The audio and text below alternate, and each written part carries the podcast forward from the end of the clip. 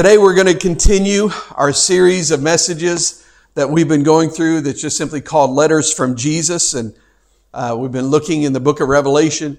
In, in Acts chapter 17, there's a passage there that I love very de- dearly. And there's a part of it where it says to us that the times and places that, that we would live have been set by God.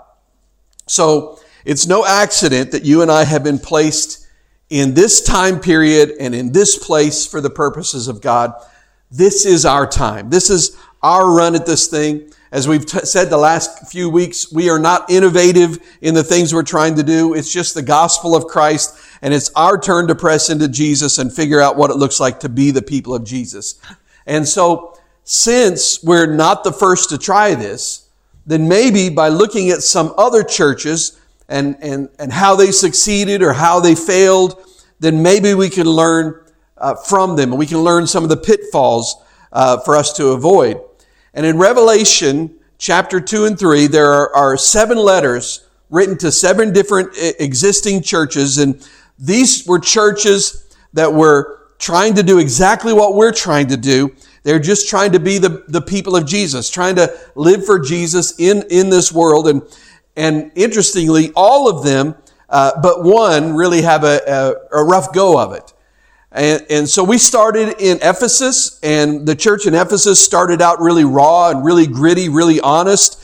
And early on, the, the, the people in Ephesus were, were brutally honest about what's, what was going on inside of them. They were confessing dark things inside of them to each other, and they were finding freedom from those things. And, and, uh, I mean, they were just brutally honest. You know, things like, man, I'm just broken inside. I've sinned. I've cheated on my wife. I've ruined everything that really matters to me. And they were living that way. But then just 60 years later, we find them pretending, kind of, as we called it, doing church as a hobby. And instead of going, ah, this is my junk and this is my struggle, instead, when you'd say, how are you doing, that you'd get the stock answer that we often give, I'm fine. I'm fine. And they wore their masks just like we do and pretended that everything was okay. And we talked about the need to not pretend. Let's just be who we are and let Jesus help us. And if we ever get to the place where we're starting to pretend or we create an atmosphere where people feel the need to pretend so that they don't, uh, aren't rejected, then, then we have wandered off the narrow path of trying to be the people of Jesus. And then after that, we went to Smyrna. And there are great lessons in Smyrna because the city of Smyrna was a really, really dark and dangerous place. It was where uh, many of the saints of God were, were murdered. They were, they were killed for their faith in Smyrna. And, uh, and the follower of Jesus uh, uh in that city were living in poverty. But in spite of the fact that they were living in poverty, Jesus calls them wealthy. And so in saying that, Jesus redefines wealth for us. And we, we learn that you can have all the trinkets in the world and you can be impoverished in your soul. Uh, uh, uh, and at the flip side, you can also have nothing that the world offers, but you could be wealthy in your soul. So we talked about soul wealth and what that means. And then we went to Pergamum. And in per- Pergamum, they started out so strong and then they just sort of disintegrated. Everything, everything looked great in the beginning, but they finished poorly. And we asked the question, how do we make sure we don't end poorly? So we talked about being aware of the heart. We talked about uh, about uh, where our hearts really are. We talked about taking the risk of being known so that we can receive encouragement when we need it. And we also talked about not being so self-absorbed that we can't see when other people around us are, are in need of encouragement. And we talked about the keys, the, uh, how key obedient is in this. And that leads us to this morning to Thyatira. Thyatira was a place where we learn about tough love. So let's go. Revelation chapter 2, starting in verse 18. This is what, what is written. To the angel of the church at Thyatira, write, These are the words of the Son of God, whose eyes are like blazing fire and whose feet are like burnished bronze. I know your deeds, your love and faith, your service and perseverance, and that you are now doing more than you did at first. So now if we just stop there for just a moment, it, this sounds like the place we want to be.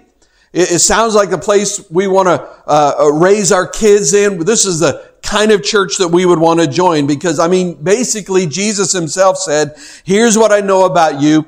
You, I know that you're full of love. I know that you have persevered. I know that you have great faith. And, and we know that the church is growing. Now, I don't know if they're growing numerically. That's not what I'm talking about. But I know that they're growing in depth because Jesus just said that what you're doing now is greater than what you were doing in the beginning. So this sounds like a, a, a place that you and I want to be a part of. Sounds, sounds like it's just really, really hopping. But then there's verse 20. Nevertheless, I have this against you. You tolerate that woman Jezebel. I want to stop there for just a second. We'll come back to this verse, but but uh, I just want to mention. I want to talk about this. It is highly improbable that the woman he's referring to uh, that that her name is actually Jezebel, because Jezebel was an Old Testament queen who was basically a murderer and and was a very evil person, killed multiple people. And, and here's what I know about human nature. We don't tend to name our kids after murderers, right? I mean, that's just generally, that would be the equivalent of naming your child Hitler or, or Stalin or, you know, or Ted Bundy Jr. or something like that. You know, it's just not really accepted in our culture. You know, it's like, well, what should we call him? I know, John Wayne Gacy. You know, no, we just don't do that. And so uh, we just tend to stay away from mass murderer names. So her name is not really Jezebel. She's just being compared to an Old Testament queen. And, and in fact, even today, people don't name the little girls Jezebel, right? They still don't do it. I mean, chances are that if you heard the name Jezebel outside of the Bible, you probably heard it in a song, probably in a country song, most likely. And so that's what's happening here. It's highly unlikely that the woman's name is really Jezebel. She's being compared to an Old Testament queen. So here's what I want to do as we talk about this today, because Jezebel has such a different connotation. And uh, uh, what I want to do, uh, understanding that that's not really her name, today, let's just call her Josephine. All right? So, and I don't know if there's, I don't know if there's anybody here. I don't know of anybody named Josephine. That's if you're, if that's your middle name, you're probably going like, no, not Josephine. No. But, but let's just, we're just going to call her Josephine. So let's see what the problem here is with Josephine slash Jezebel. Verse 20 again. Nevertheless, I have this against you. You tolerate that woman Jezebel who calls herself a prophetess. By her teaching, she misleads my servants into sexual immorality and the eating of food sacrificed to idols. I have given her time to repent of her immorality, but she is unwilling. So, so follow me here. You have this church in Thyatira that's just really hopping and things are going really well. But in the middle of this vigorous, growing church, there is this woman who is teaching false things and leading people astray. But I want you to pay attention to what Jesus said here because the accusation here is not uh, uh, uh that he's talking about here, the accusation is not towards the woman Jezebel. Now, now he's not gonna, he's gonna deal with her specifically, but to the church, he's not saying, I have a problem with Jezebel here. He, he does, but, but what his point here, he, his, his, he's directing his remarks towards a church that tolerates her and will do nothing about her in their midst. Okay? So, so that's the problem that Jesus, that Jesus has here. He said, this is what I have against you. You tolerate that woman Jezebel. Okay? So I don't know what she's doing outside of teaching false doctrine, but, but I know no one wants to confront her in this church. And I don't know why they, they don't. Maybe they just think that somebody else will do it right. That happens all the time. I mean, we've all, all done that sort of thing. We, we've all been like, somebody needs to handle that. Now, not me, but somebody needs to handle that. Somebody should do something there. Or maybe she's just a really scary woman. Have any of you ever known a really scary woman? Uh, some of you don't, uh, don't point fingers. Don't, don't do anything like that. But we, you know, maybe if you say something to her, you know she's just going to turn on you and rip you to shreds or, or maybe it's that she has wealth and power. And so people are afraid of the consequences of, of confronting her. I don't, I don't know why. Maybe maybe, just maybe, they just don't have deep enough relationships with each other to deal with hard issues. For example, how, how many of you have ever been to a family reunion, reunion where maybe it's this big event and there are all these people here that are, that are quote unquote family, but, but no one really knows anybody. You know, have you been in those kind of situations? And so you, you have conversations that are kind of small talk conversations because that's just the depth of your relationship. And so, and after the first six hours, you've kind of done all of this. So you, uh, you still working at the place with the thing and, and, uh, you know, you're doing that and how's your boy and all this kind of stuff. And because of distance and because of a lack of real, real relationship, you're just, you're just trying to find activities to do, right? Otherwise, you're just going to all end up, end up sitting in the living room in rocking chairs. That's all you do, and you and just feeling awkward. And, and, and you're like, "When's lunch? Please, is there a set of dominoes somewhere? Can we play something? Kim. let's just do something?" Be- because the conversation slams into this wall. Because although you're family, you don't know one another. And, and, so maybe although they're a church and, and, and, the, and the church is doing well, maybe their relationships are so shallow that they don't have the freedom to confront her. I, I don't know why they won't confront her. I don't know why they let this go, but Jesus says, My problem with you isn't just that Jezebel is among you. My problem is that you won't do anything about it. That's my problem. And if you keep reading, uh, he tells them that they're going to be destroyed. And, and look at me, what he says. They're going to be destroyed from the inside. So I thought maybe what we would do this morning, I thought it'd be a great time for us to flip over to Matthew chapter 18 because can I be really honest with you? Here's what I believe. Josephine should never have become Jezebel. Josephine should never have become Jezebel. It should never have gotten that far. Jesus says to us in Matthew 18 that there's a way to handle Josephine that's full of love. There's a way to handle Josephine in such a way that she never becomes Jezebel. There's a way to handle this so that people aren't wooed into all that is dark. And we're going to look at that way. Matthew 18, we're going to start in verse 15 and we're, we're going to go slowly through this passage. So let's begin in Matthew 18 verse 15. The first line says, if your brother or sister sins. Now, I'm going to stop right there because we're already, just those few words, this thing is just thick with meaning. Here's the first. Jesus said, if your brother or sister. So Jesus here is making an appeal to us as a family. He's making an appeal to us as a family. If someone that is part of the same beautiful family sins, if your brother sins, if your sister sins, if someone in your family is in trouble, if someone in your family is drowning, you jump in. I want uh, you to imagine for just a moment, imagine that we have a time machine here and we could travel back to the year 2010. And I just chose that because that'd be the year that my youngest daughter, Gail, would have been four years old.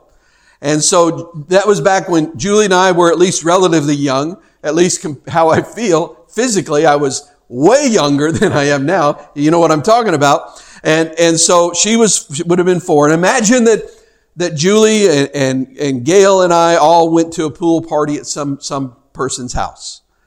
And in the middle of this party, I, I, I decide, because this would be fitting, I decide I'm going to get into a pie eating contest, which I'm probably, I'm probably going to win. I'm just going to tell you that. I'm probably going to win that one.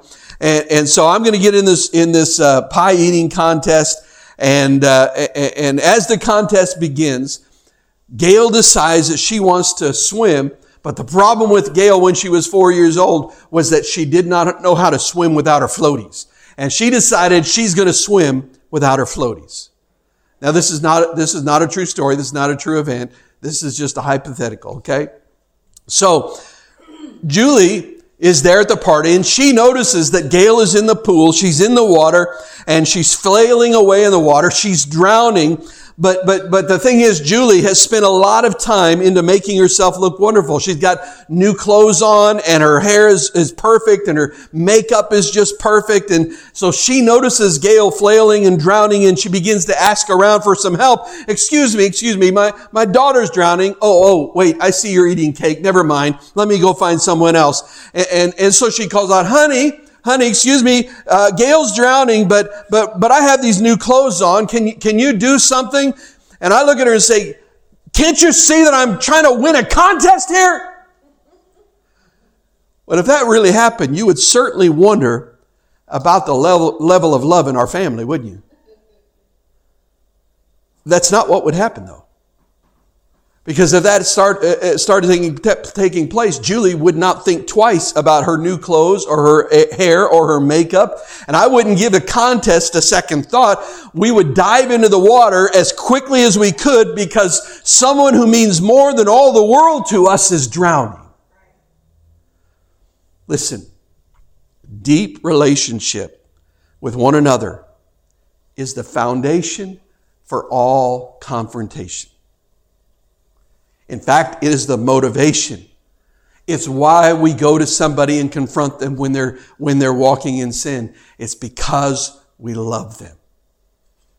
And we want to, we want to dive in to save them when they're drowning. Now, here's the thing. You know, most churches, uh, it's, it's not an official group, but most churches have their group of enforcers. Uh, you know, they like to do church discipline, but, but they sort of do it like deer hunting. You know what I'm talking about? So they, they set up their, their tree stand and they wait to see somebody doing something that they think is wrong. They're like, ooh, bang, bang, bang, you know, and they like, like, uh, you know, and they, they just mount them in the den. You know what I'm talking about? And so you walk through the den with them. They're like, yeah, well, that dude there, he watched R-rated movies without Jesus in him, you know, so. And that girl, she, she bought the new Taylor Swift album, so you knew she had to go. You know, and that guy there, the big one, I just didn't like him. You know, that, that's kind of how it goes and how discipline happens. But this group that I'm talking about just tries to protect all that they think is holy. Not, not all that really is holy, but all that they think is. That what they really do is they really protect their own agenda, if you will. You can call it politics, you can call it whatever you want to call it. But in this little phrase, Jesus convey, conveys the importance of extending love friendship, and grace, and he defines the motive for the intervention. That the reason we do it is not to try to protect holiness and try to come off as holier than thou or more righteous than anybody else. The reason we go and speak with that person is because it's a family member who we love, care, we care for more deeply than we can even express, and they're about to drown in sin. That's the motivation. And here's the thing if you haven't already extended love, then the problem is you can't say to that person, You know that I love you. Haven't I wept with you? Haven't I, haven't I rejoiced with you? Haven't I done life with you? In fact, if you haven't treated them like a cherished family member already, you probably should keep your discipline to yourself.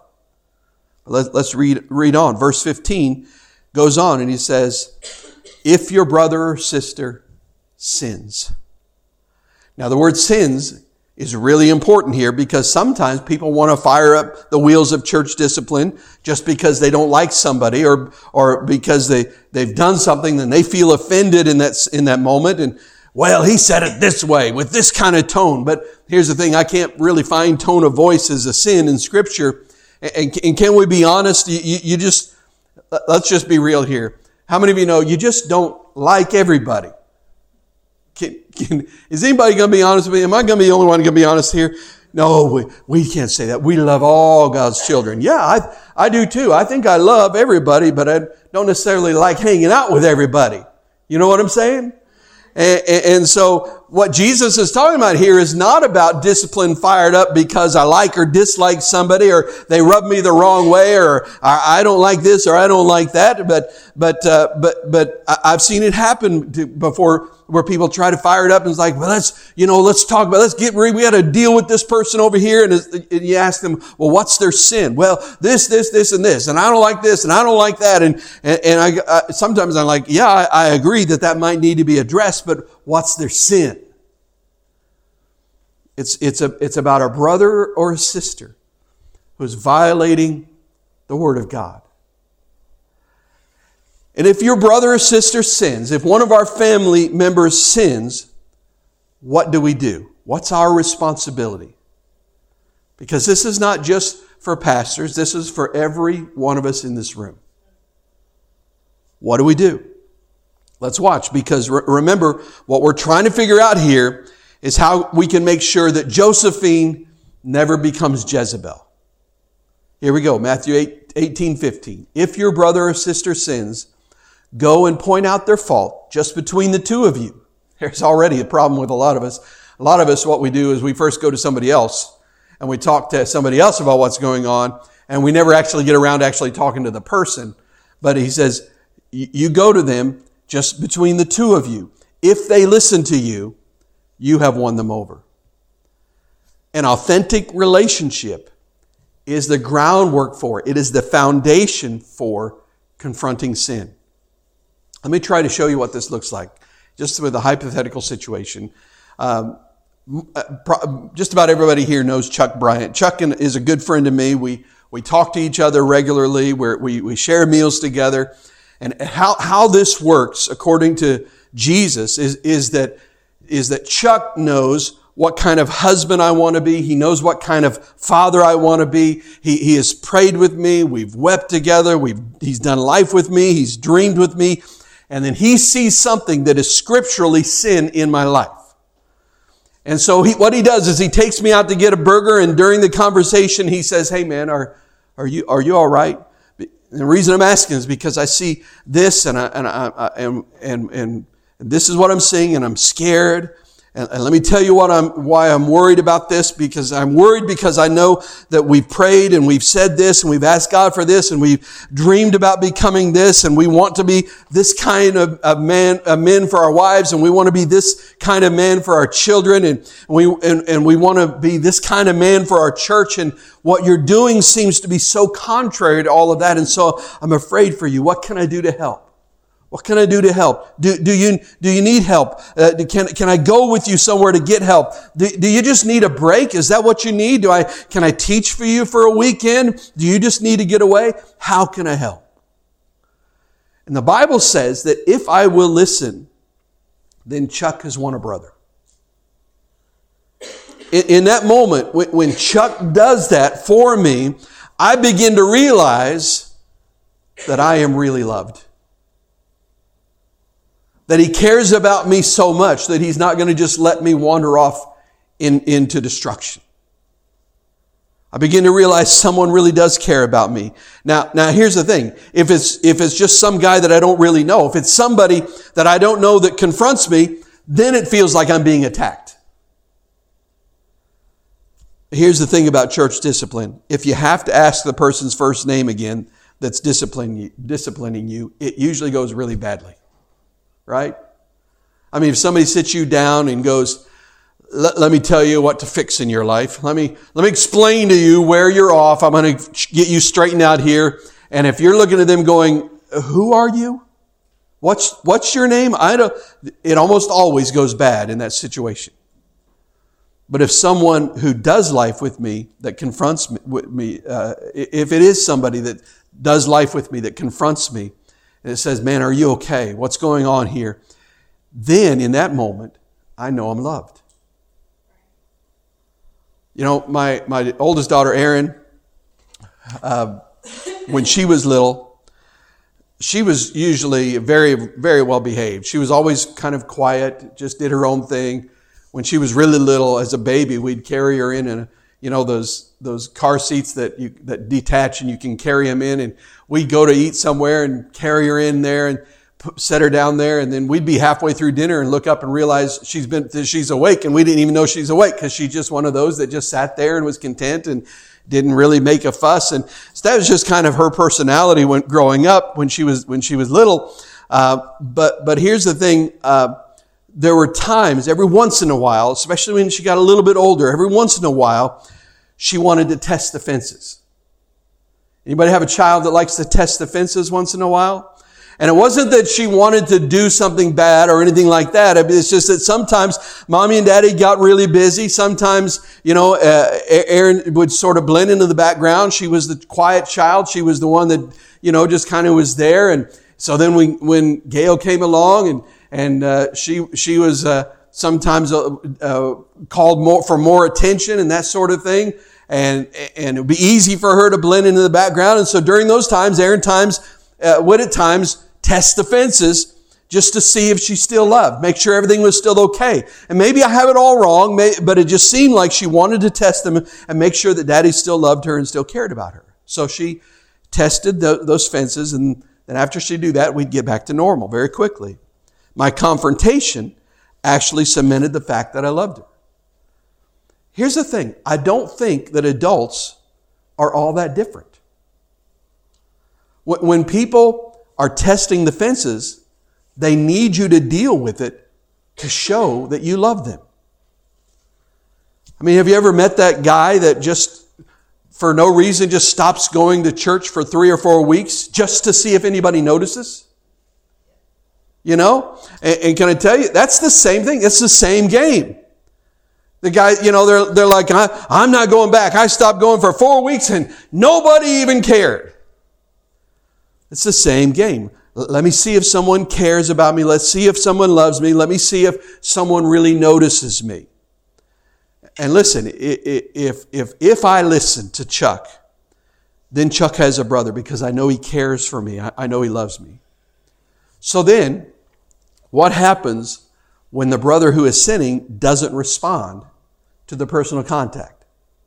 What happens if Chuck comes into me and says, Hey man, I noticed this. I'm worried about this. Can we talk about this? And in, my, in response, I look at him and I say, Yeah, you know, I, do, I don't care. I know all that. You can't do anything, anything for me. This is what I'm going to do. This is how I'm going to live my life. Get, get away from me.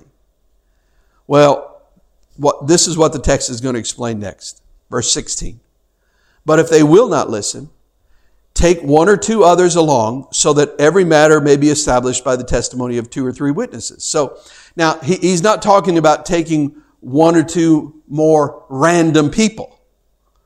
He, he's not saying, you know, spring some kind of trap, booby trap for them. All, all right, you know, hey, why don't you come over to my house? And then they walk in. Intervention, you know, that's not what he's talking about here. He, he doesn't mean that we should corner him in the hallway of the church and say, hey, you know, you're not going anywhere till we talk about this. But what, what we're to do is we are to take one or two more brothers, which means that we, that they should be people who have also done life with that person. So, so uh, this should, should play out more in like a, a small group setting, uh, situation. So, so get one or two more that are brothers, then go to him and have the same conversation again. What are you doing? How can we help? How can we walk with you? How, what we, can we do to help you see the, what the scriptures say about this? This is not who you have said you want to be. This is what lies in wait for you if you continue on this path. When, when a person is loved and nurtured and cared for, and there's genuine concern, that person almost always repents. The ones usually who push away and keep going are the ones where there's no relationships, there's no depth of love. They don't know that that person really loves them, and so they reject what they say. It is very rare to find a situation where this has been done, been done correctly, where the person refuses to repent and moves on to the next step. But if the person, even after that, still remains in sin, what then? So two or three come in and they had the same conversation. So now, you know, Chuck and Gerald and Jason all come to me and they say, Hey, this is what we see. This is what's going on. Can we help? What, what's happening? We want, we, we don't want you to lose out with God. And then I look at this and say, listen, I've already told Chuck and I'm going to tell the same thing to you. I'm done here, man. I'm, I'm, I'm going to go my own way. I'm going to live my own way. Okay. If that happens, what do we do next? Let's go. Verse 17. If they still refuse to listen, Tell it to the church. And if they refuse to listen even to the church, treat them as you would a pagan or a tax collector. Okay, so now the church proper gets informed. Now, now, I want us to keep reading this because this, this is an example of one of the texts that, that people grab hold of and they like to use it to just like beat the tar out of people. All right? So, so now that, excuse me, now that the church knows if he refuses to listen, even to the church, Jesus says, treat them as you would a pagan and a tax collector. And I've heard this verse, you know, cross reference with the verse where it says to expel the immoral brother. And I've seen it used as a license to beat people up who won't repent of sin and to treat them with harshness and with, with uh, callousness. But we need to ask ourselves an important question here because Jesus says, if they won't, if they refuse to listen, they refuse to repent, treat them as you would a pagan or a tax collector. Here's the question I think that we forget to ask in this situation. The real question we have to ask is, how did Jesus treat tax collectors and sinners? See, that's the question we forget, and we think, oh, well, we can just, we can look down on them because, hey, they're just a, you know, dirty, rotten sinners. But we forget, so we, so were we. And we need to ask ourselves, when Jesus says, treat them like tax collectors and sinners, how did Jesus treat tax collectors and sinners? You know, there's this story in the New Testament where Jesus met a wee little man. A wee little man was he, and he climbed up in a sycamore tree for what? For the Lord he wanted to see. His name was Zacchaeus, yes, very good. Everybody remembers the old song. And, and, and let, let, let me ask you this. Anybody remember that? I think you'll all remember this. What did Zacchaeus do for a living?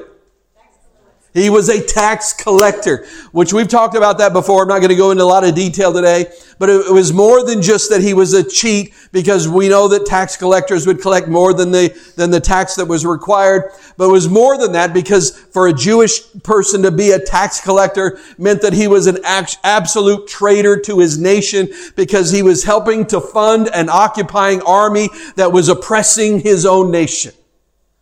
It was the lowest of the low. It was, they were, they were hated and despised. And yet Jesus uh, walks into Zacchaeus' house, this tax collector, and he finds himself sitting at the dining room table with a tax collector, sharing a meal and talking about right living and talking about living for God and talking about, uh, uh, about all of these things. And, in, and we know that in the end, Zacchaeus repents. And then another, another story in scripture, Jesus finds this Samaritan woman. We don't know her name, but she, he finds this Samaritan woman at the well. And he has nothing but gentle grace for her. He speaks the truth. He didn't soft sell it. He, you know, when she said, I'm not married, he said, well, you are telling the truth there because you've had five husbands and the one you're with now is not your husband. So he didn't, he didn't pretend like there was nothing wrong there, but in the midst of it all, he gave her grace as he spoke the truth. And in fact, uh, it's, it's so much so that this is the only place in all of the book of John where Jesus specifically reveals himself as the Messiah to anyone. To this Gentile woman at the well, it's the only place in the book of John. She says, When will the time come? When will this Messiah get here?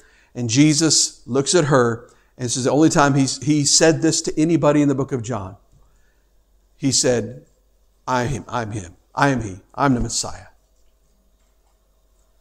What's happened is, historically, people want to use this text to reject people. But Jesus says in that moment, what he's really saying is, this is not a license to reject them. It means that we have to recognize the relationship changes in that moment. And we no longer view them as part of the covenant community, but as part of those in need of grace and mercy from Jesus. That means our conversations, our prayers, and our inter- interactions with them will look very similar to the ones we would have with people outside of Jesus. That our goal then is, is to see them come to Jesus. That's the whole point. And you know, there's an underlying theme running through all of these churches that we've talked about community and right relationships. Being known. Because you see, Josephine should never have become Jezebel. Early on in the process, there should have been a brother or sister who had a deep enough relationship with her that they could confront her and say, hey, there, there, there's something, you've got these gifts, but we can see here you're off. You're going down the wrong path. This is not what Scripture teaches. I'm here to help you. I, am not here to condemn you. I'm here to help you. I want you to come back to the way of Jesus.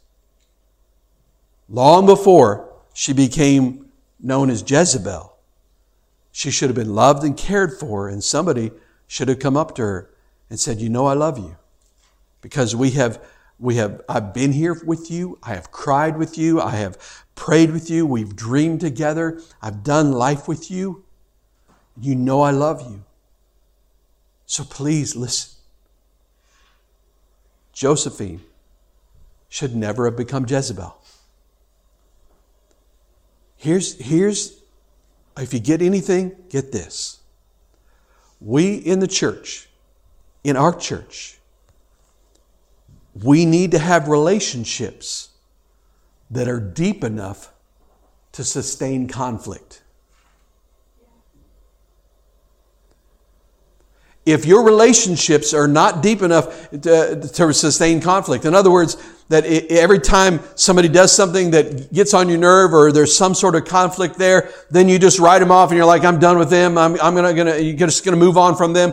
You need to work on your relationships because you are not building deep enough relationships where anybody can confront you or that you could confront anybody else. We need to have relationships that are deep enough to sustain, to sustain conflict. Listen, do you know who, who uh, let me get the grammar correct. Do you, do you know from whom I hear rebuke best? I hear rebuke best from people who I know are in this thing with me. I, I hear rebuke best from people whom I know are in this thing with me. A great example of this is in my relationship with, with Julie, my wife.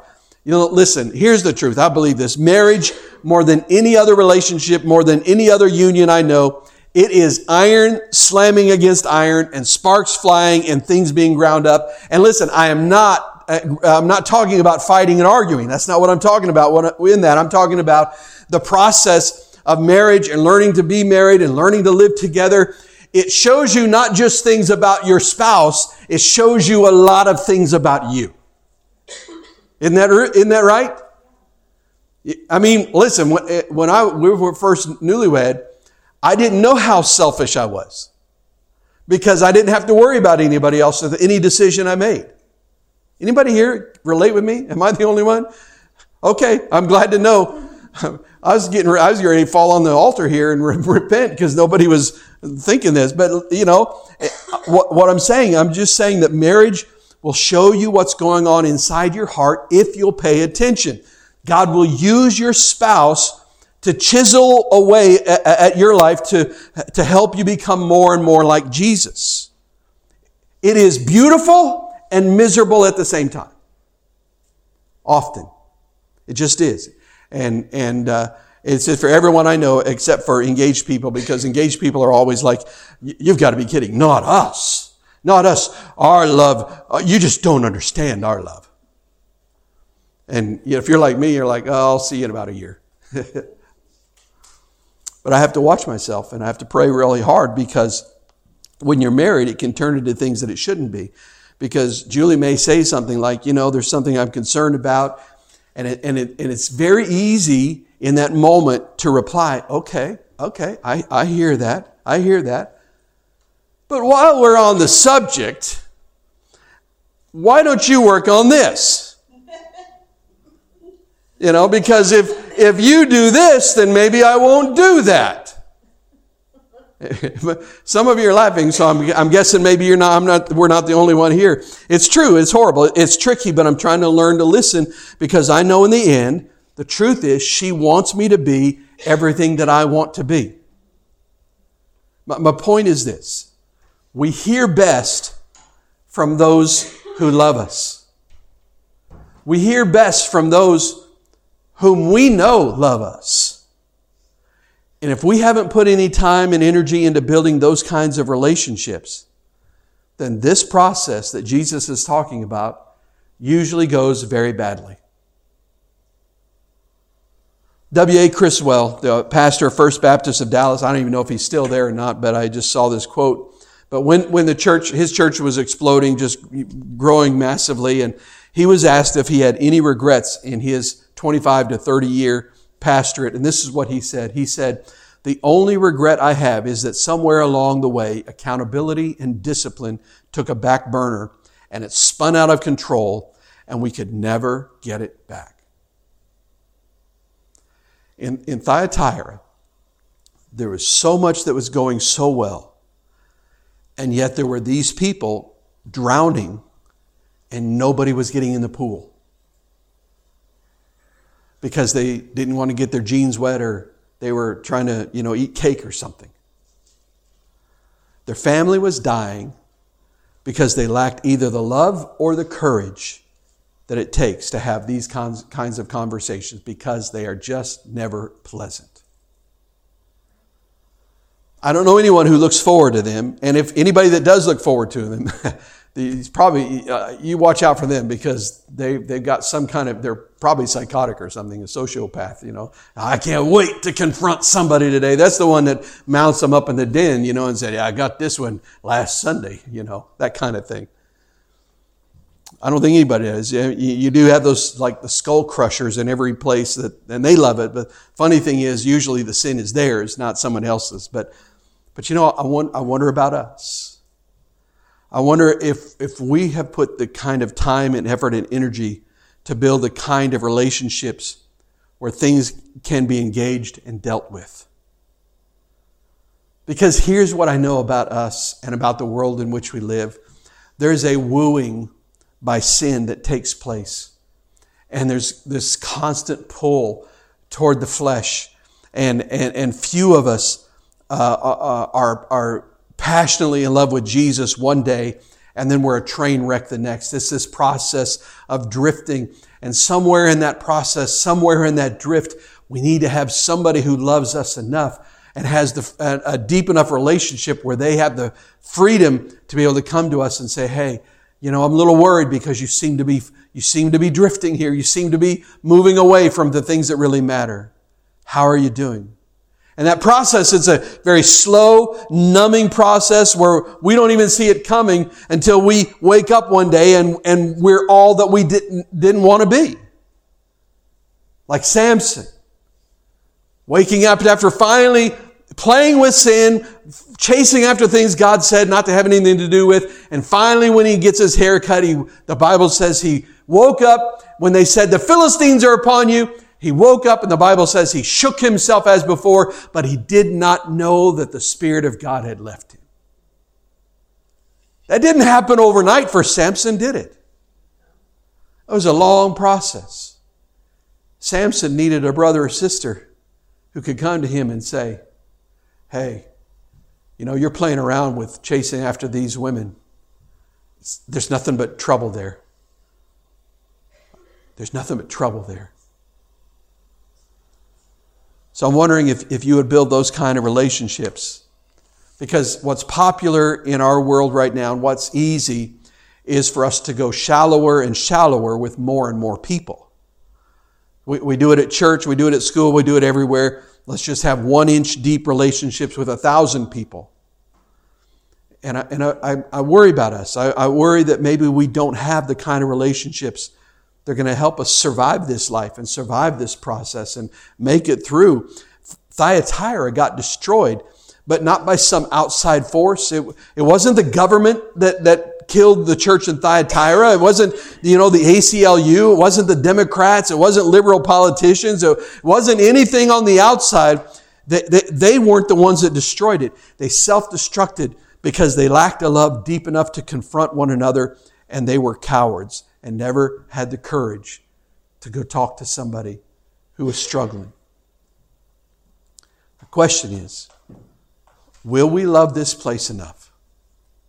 Will we love each other enough? Will we take risks with people so that we might have the kind of relationships where we can be confronted if we need it? Because we're all going to need it. That's the question we have to ask ourselves. Would you bow your head?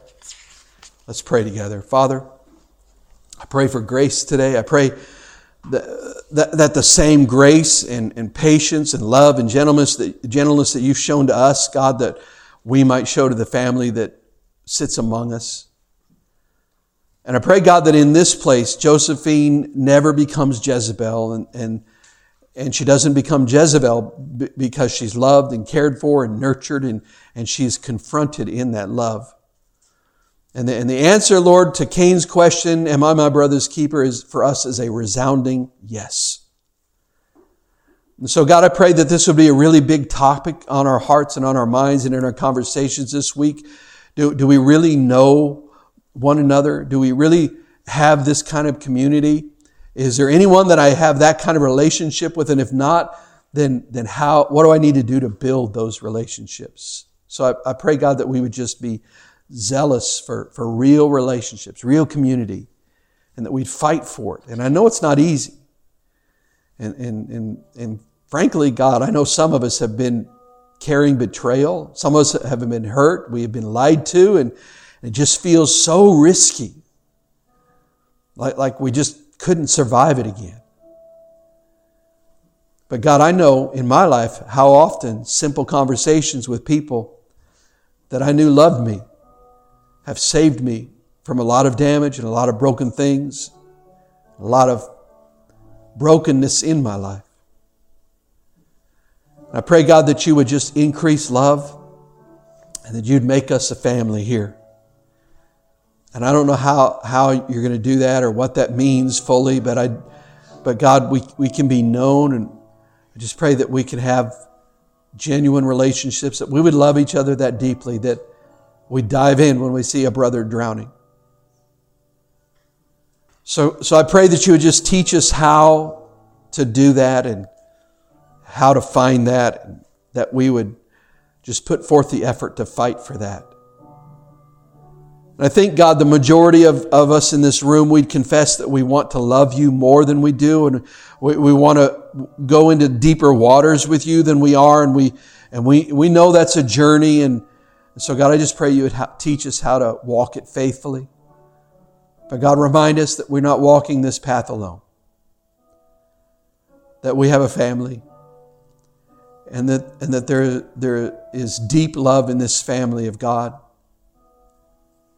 And Lord, I pray that we would, we would not idolize friendship to the point that we put the, the fear of damaging a friendship before confronting somebody if they're walking in sin. And Lord, I, I pray you'd help us to always remember that confrontation is always love.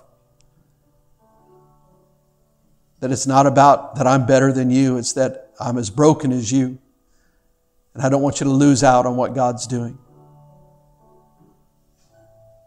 So, Lord, I pray you'd help us. Help us to pursue those kind of friendships, those kind of relationships. And some of us have those, and some of us don't. But God, I pray you'd help us and, and give us, God, the courage not only to confront when we need to confront, but God, give us the courage to receive when somebody needs to talk to us. Help us to walk humbly before you, realizing that we all need this from time to time. I just pray, God, you'd help us. You're the only one that can help us. With heads bowed and eyes closed, there's nobody looking around. I, I just,